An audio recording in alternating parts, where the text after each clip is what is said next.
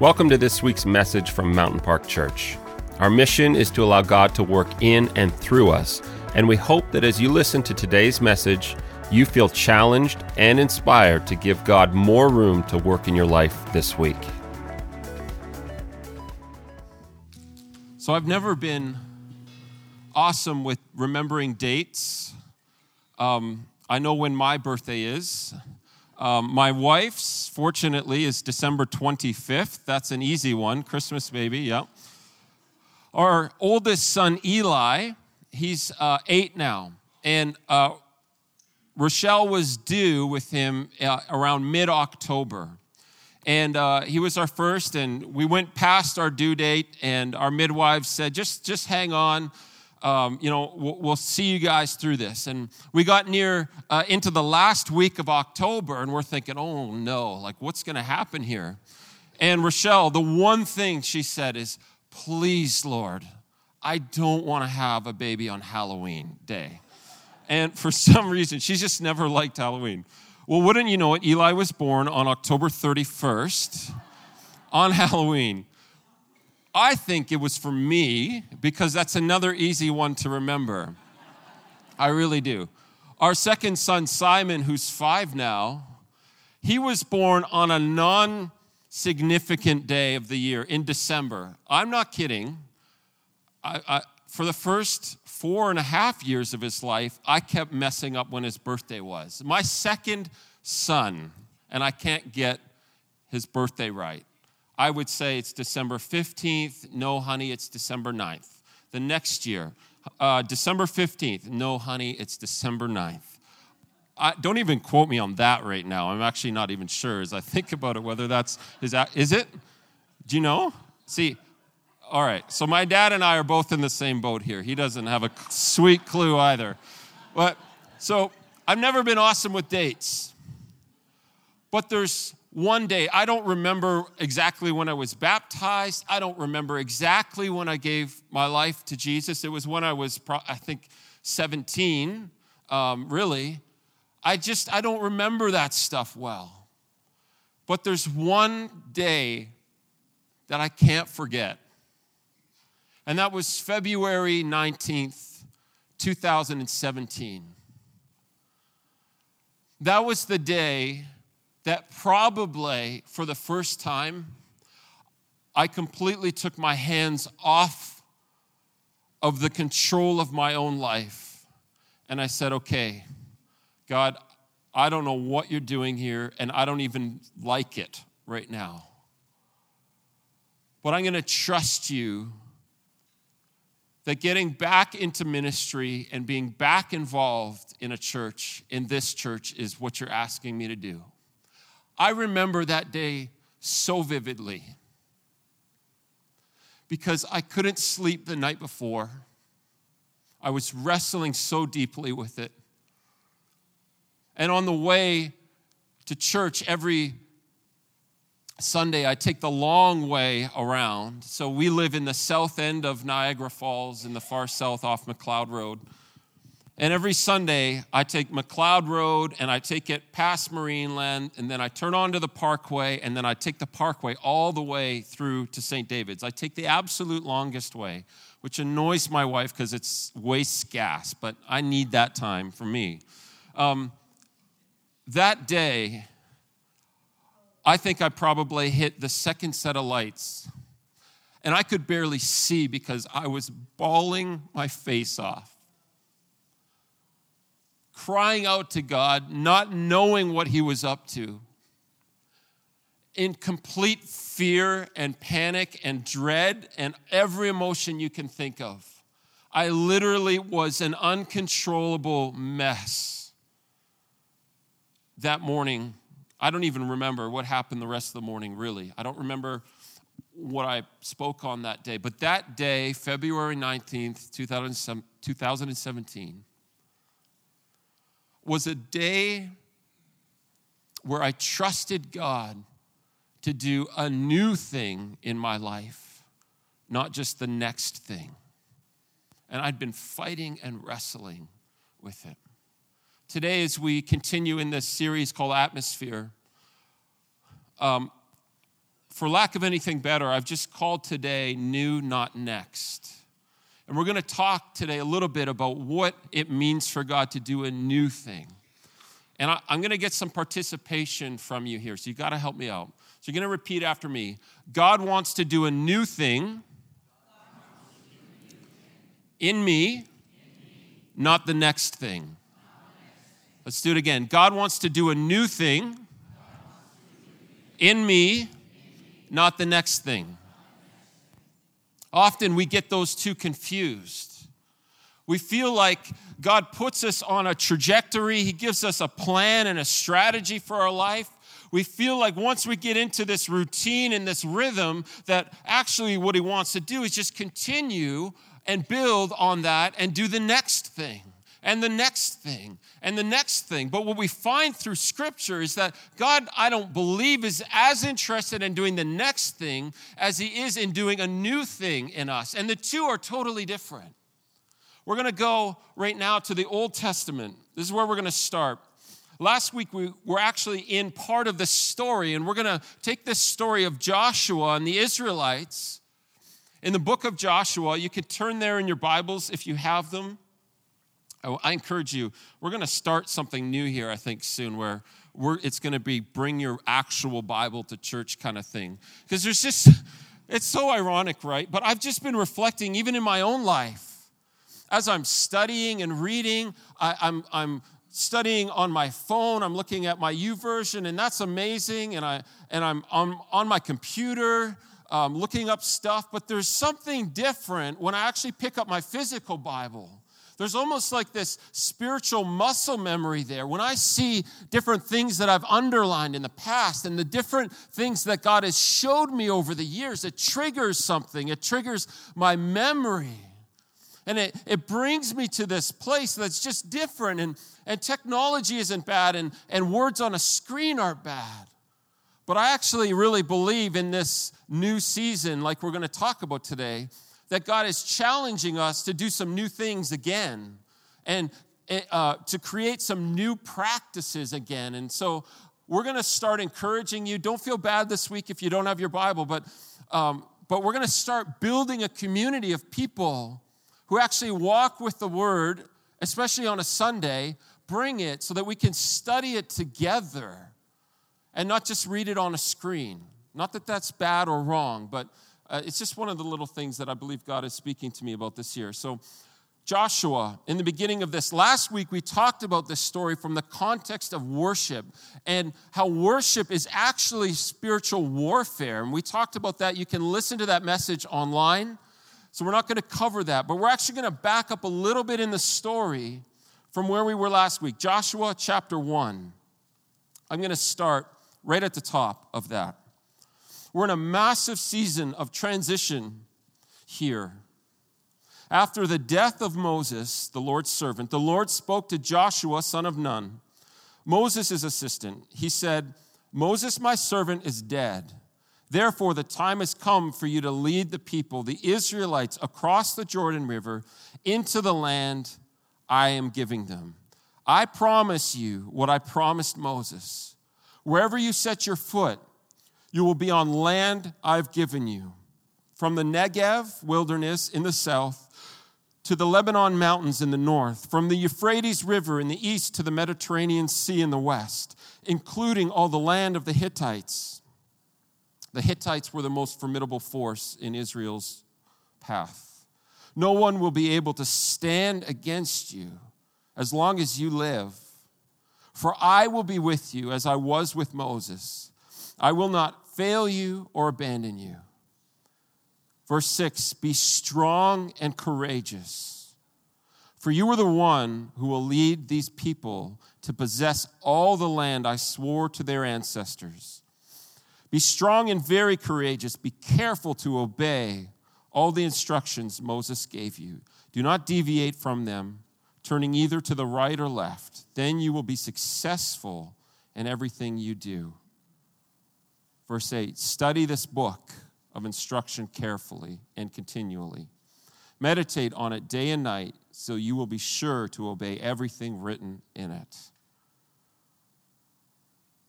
Get this preface here. Only then will you prosper and succeed in all you do. This is my command be strong and courageous. Do not be afraid or discouraged, for the Lord your God is with you wherever you go. So the scene has been set. There's a, a massive shift happening in the whole nation of Israel.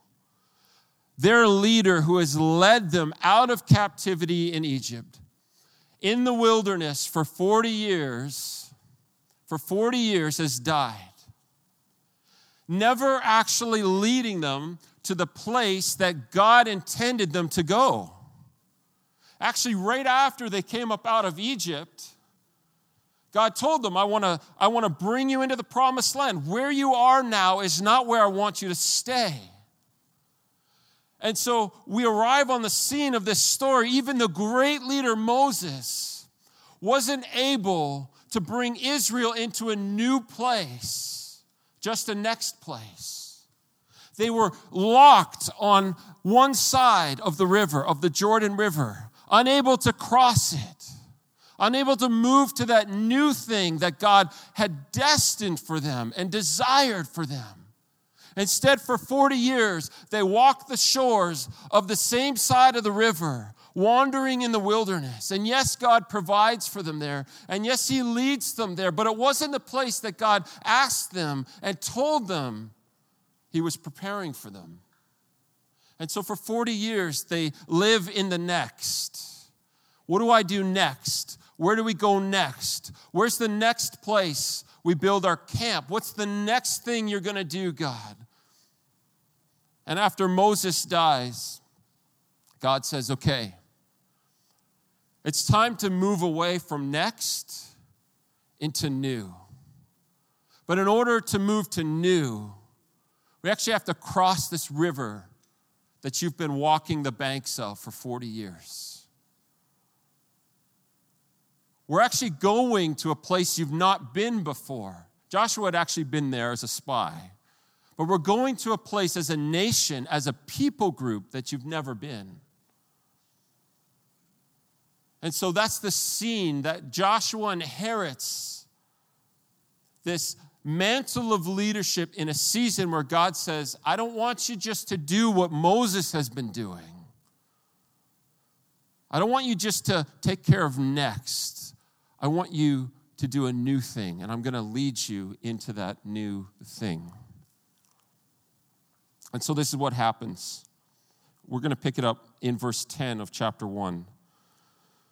Joshua then commanded the officers of Israel go through the camp and tell the people to get their provisions ready. In three days, you will cross the Jordan River and take possession of the land the Lord your God has given you. And then he goes on to give some further instructions. What I just want to point out there, really briefly, if we just hang out there for a minute. I don't know if you noticed this, but this week I was noticing the absence of detail there. Joshua says, here's what God wants to do. He wants to bring us across the Jordan River. He wants to bring us into the place that He's called us. He wants us to fulfill our God given destiny, but there's no specifics of how they're going to do it. They have no idea what it means to cross the Jordan River. And we're going to read further. This is actually harvest season, which is ironically April, May in that part of the world. And because this is harvest season, the Bible goes on to say that the Jordan River is overflowing its banks. It's much higher and much faster, much more intimidating than it normally is. Normally, it's like maybe 60 yards wide. Scholars believe it was probably two to possibly two and a half times that width because of the surge of water coming out of the mountains and the melt of snow that was happening in that season. And so God gives Joshua this much insight I'm taking you across, and you're going to possess the land that I told you you were 40 years ago when I brought you out of Egypt. But I'm not telling you how you're going to do it until later. And I can just imagine all of the Israelites kind of scurrying around and wondering, okay, is God going to part this like he did the Red Sea? Is he, is he going to lead us in a cloud by day and a pillar of fire by night? Well, how is he going to orchestrate this? But God doesn't really give him that insight at this point. The story continues, and, and Moses or um, Joshua sends some spies across, and there's the whole story of Rahab, the prostitute, and all of that. We're going to skip that we're going to jump right into chapter 3. Joshua chapter 3. The spies come back, and the spies bring a report, and they say, Look, everybody is terrified. Not because we're strong and formidable, they're terrified because of what they've seen God do ahead of you. They're terrified of God. They're terrified by the power that God has demonstrated and exhibited. And Joshua says that seems like a good time for us to move forward. Chapter 3. Early the next morning, Joshua and all the Israelites left the acacia grove and arrived at the banks of the Jordan River, where they camped before crossing. Three days later, the Israelite officers went through the camp giving these instructions. Okay, so now we have some more instructions. When you see the Levitical priests carrying the Ark of the Covenant of the Lord your God, move out from your positions and follow them. Since you have never traveled this way before, they will guide you. Stay about half a mile behind them, keeping a clear distance between you and the ark Make sure you don't come any closer. What's really interesting about these instructions is God begins to lay a framework for how he wants them to move into the new, but the how is very different than they're used to. For 40 years, when Israel has broken camp and traveled through the wilderness, the Ark of the Covenant that we just read about traveled in the middle of the whole nation. The ark never led, ever. When they made camp through the wilderness years, the ark was in the middle. The ark was always in the middle. But God is saying, Look, I know you're used to doing it this way, and I know we've done it this way before. But if you're going to trust me to do a new thing now, then you need to trust me. And this is the first step. Throw away everything you know about how to actually travel as a nation, how to get from A to B, how to hear my voice. Throw away all of that stuff you know about, and we're going to try something different. The ark is actually going to lead you.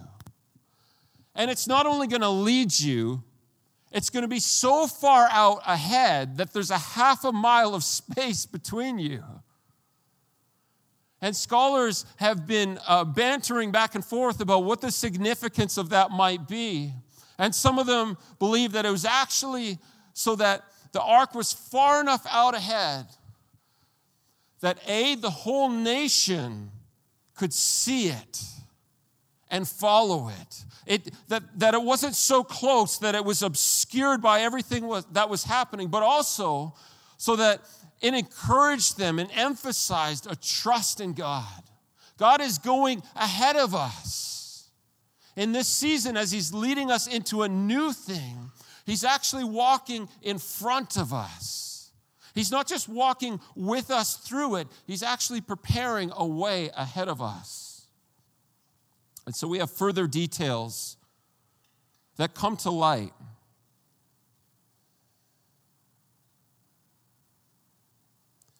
Then Joshua told the people in verse 5 Purify yourselves, for tomorrow the Lord will do great wonders among you. If you're taking notes, I think the first prerequisite to God doing a new thing in us is a renewed passion for holiness and righteousness. If we want God to really do a new thing in us, it actually needs to start in our heart with a passion and a commitment for the things and purposes of God. That God isn't going to lead us into a new thing until we're actually first ready inside, in our hearts. That we're actually in a season where we've said, God, I want to live for you. I'm tired of living for all of the things that are around me. I'm tired of getting distracted and I'm tired of living in this cycle of failure and defeat. We, we have this culture of lazy and casual Christianity right now. We're so casual about sin. We're so casual about the presence of God. We're so casual in our church services to come and, and sometimes just sing a few token songs and hear a message and walk out unchanged. We're so casual with calling people to a higher standard of accountability in their life.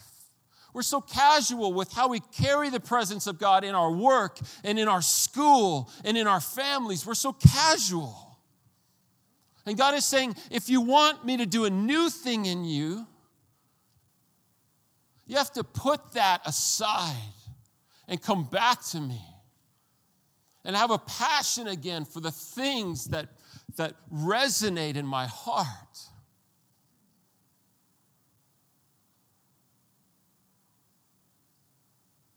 It's scary, though.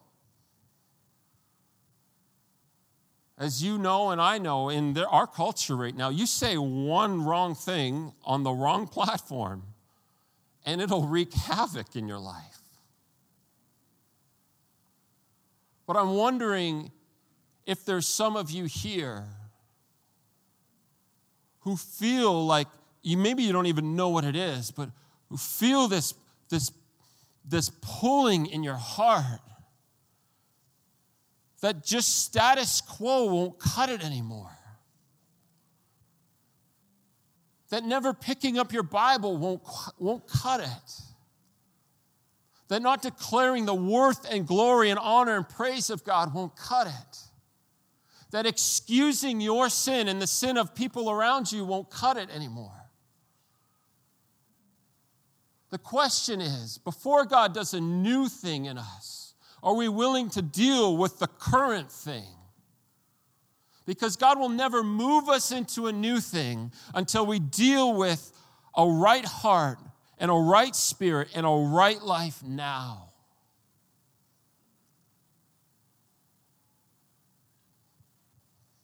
I would say in the last year, since February 19th last year, this has been the biggest transformation in my own life has not been to try and play church or, or build a church or do anything like that. It's been, God, call me back to your heart. I want to know you. I want to live in purity and righteousness. I'm, I'm so sick of living in defeat. I'm so tired of having a complacent and, and callous spiritual life. I'm so tired for blaming everyone else for my own spiritual apathy. The biggest thing God has done in my life in the last year has been for, to say to me, get yourself ready. I can't help anyone else get ready, and you can't either unless you're getting yourself ready first. And so, before God brings them to the new, it's gut check time. It's stop. Before we go anymore, stop. God, what do you need to do in me?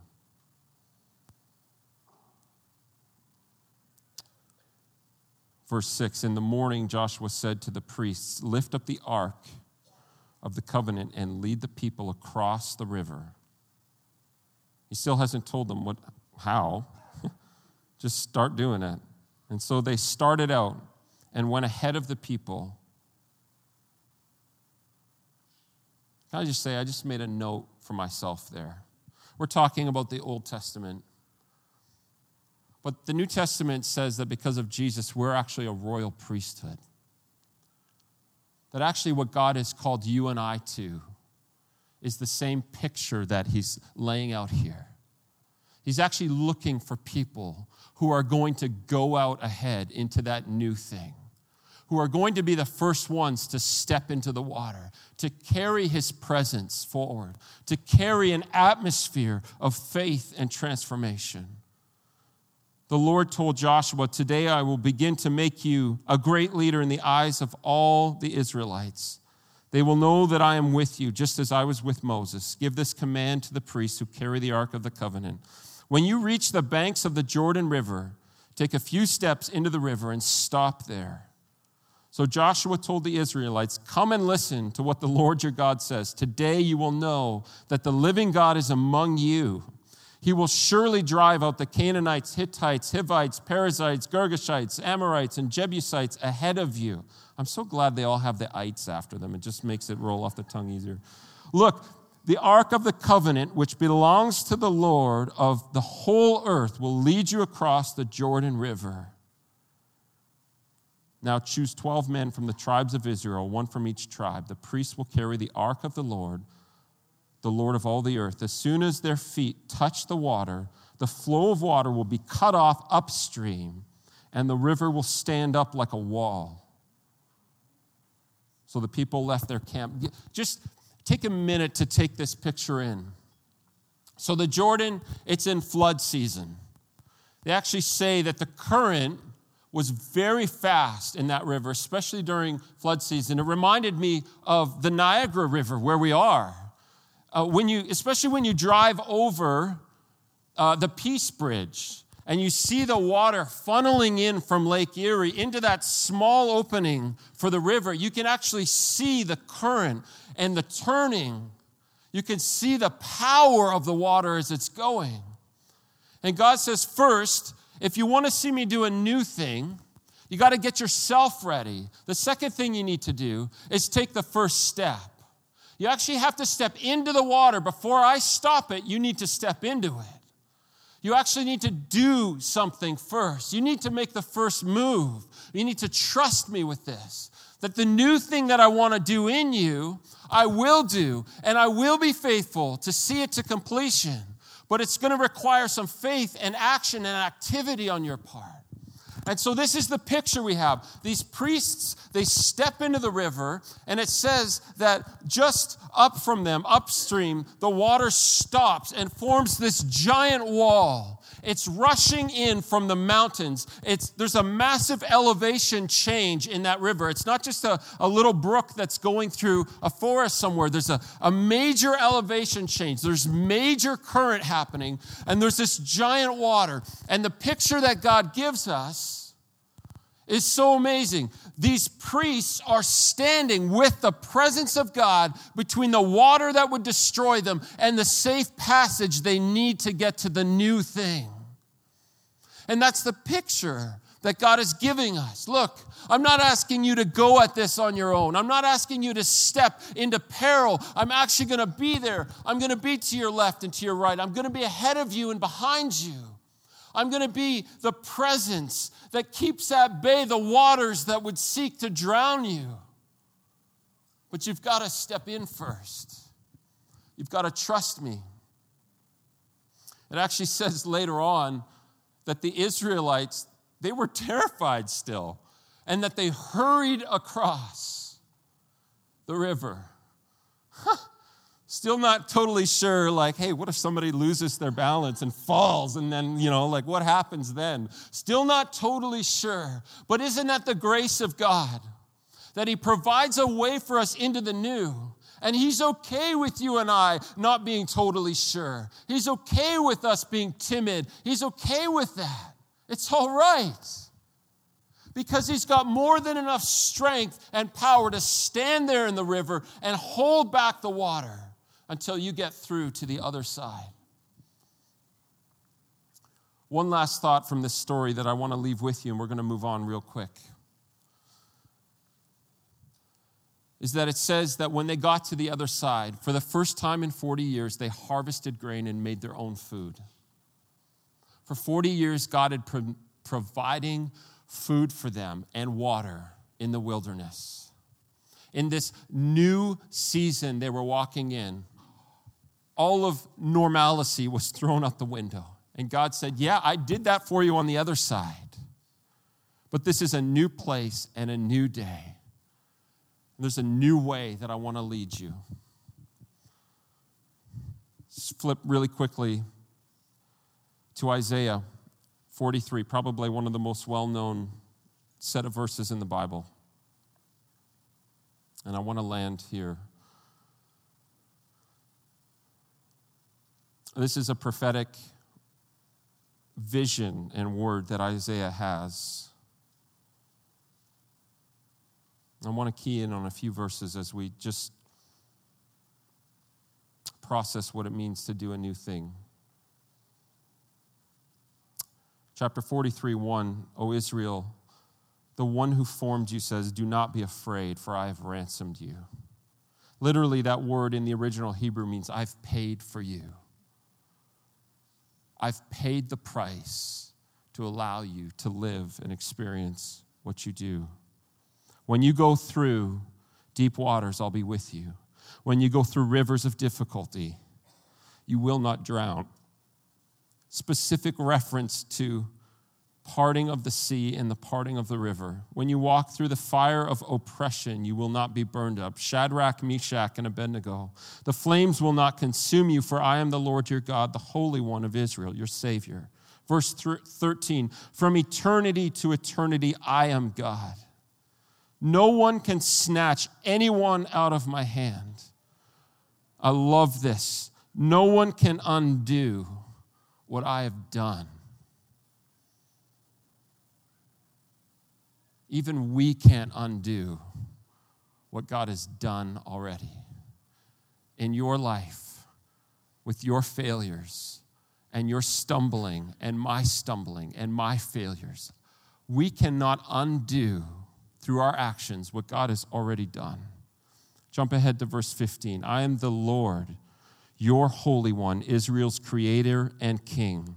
I am the Lord who opened up a way through the waters, making a dry path through the sea. I called forth the mighty army of Egypt with all of its chariots and horses. I drew them beneath the waves, and they drowned, their lives snuffed out like a smoldering candlestick.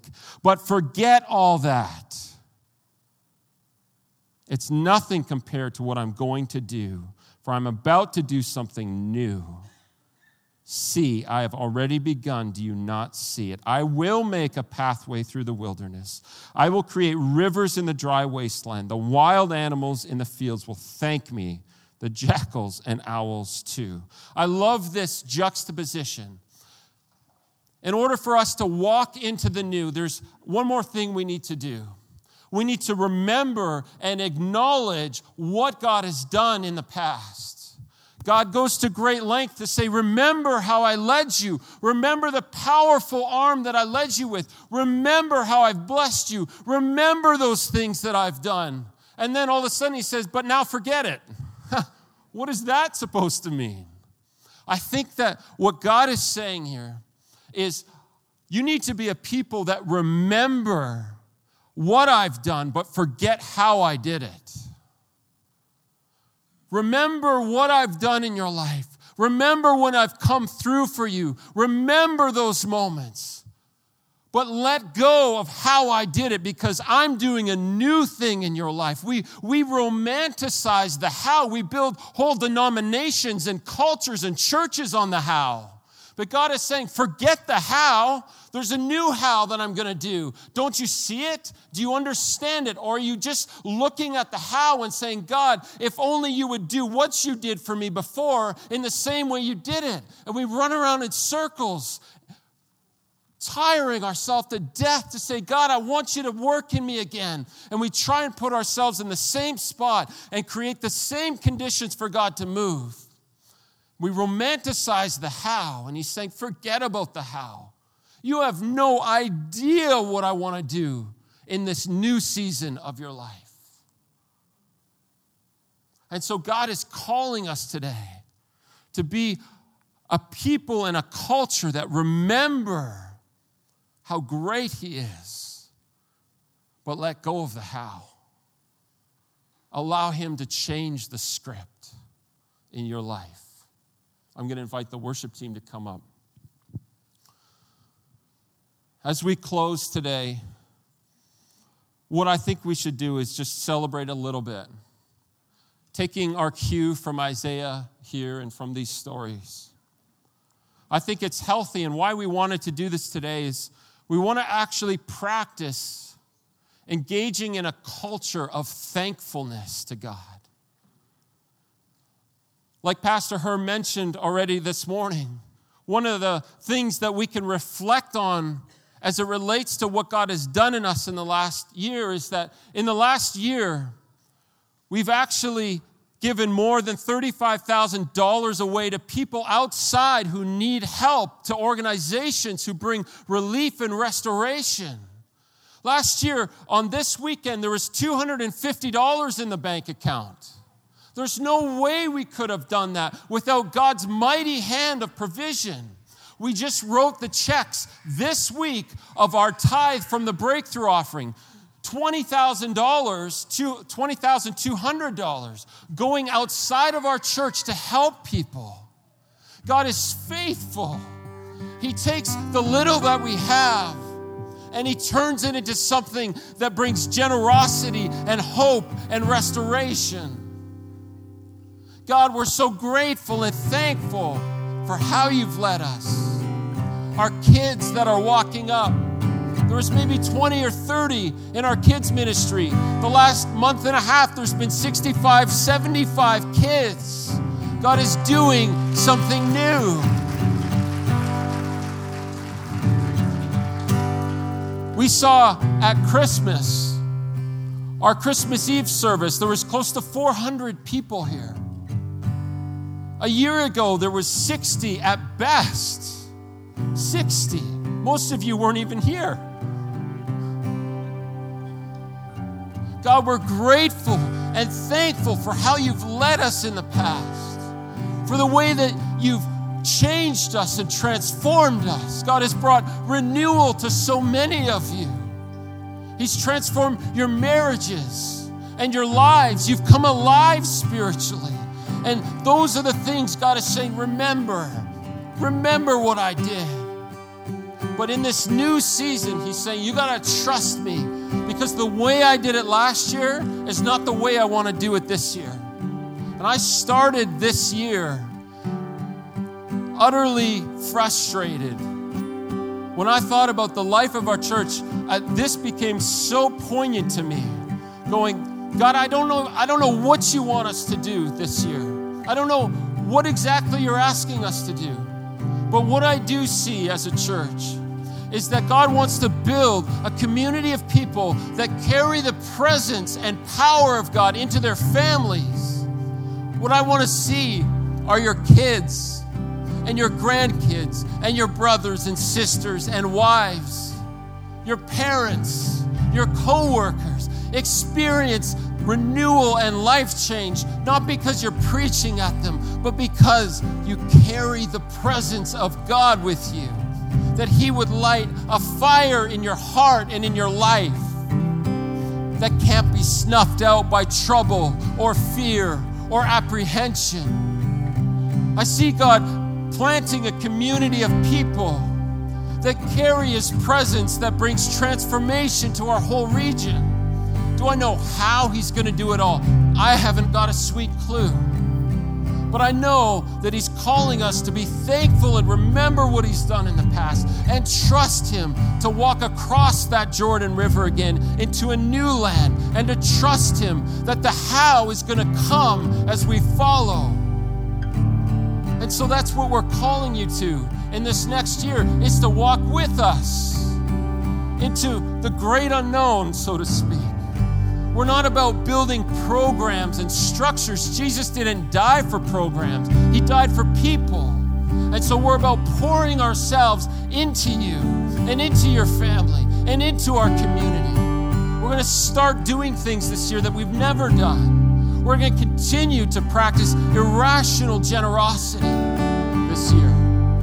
We decided as a team that this year we're giving away 15% of every offering, 10% to people outside of our church and our region, and 5% to the needs that are within our community. That God is calling us to do a new thing. We hope that you are challenged and inspired by what you heard today, and that you're willing to allow God to work in and through your life in bigger ways this week. We'd love to stay connected with you on social media facebook.com slash mountainparkchurch and instagram.com slash mountainparkchurch. Finally, if you have a story of how God has been working in and through you, we'd love to hear it. Just email us at mystory at mp.church and tell us how God has been working in your life lately.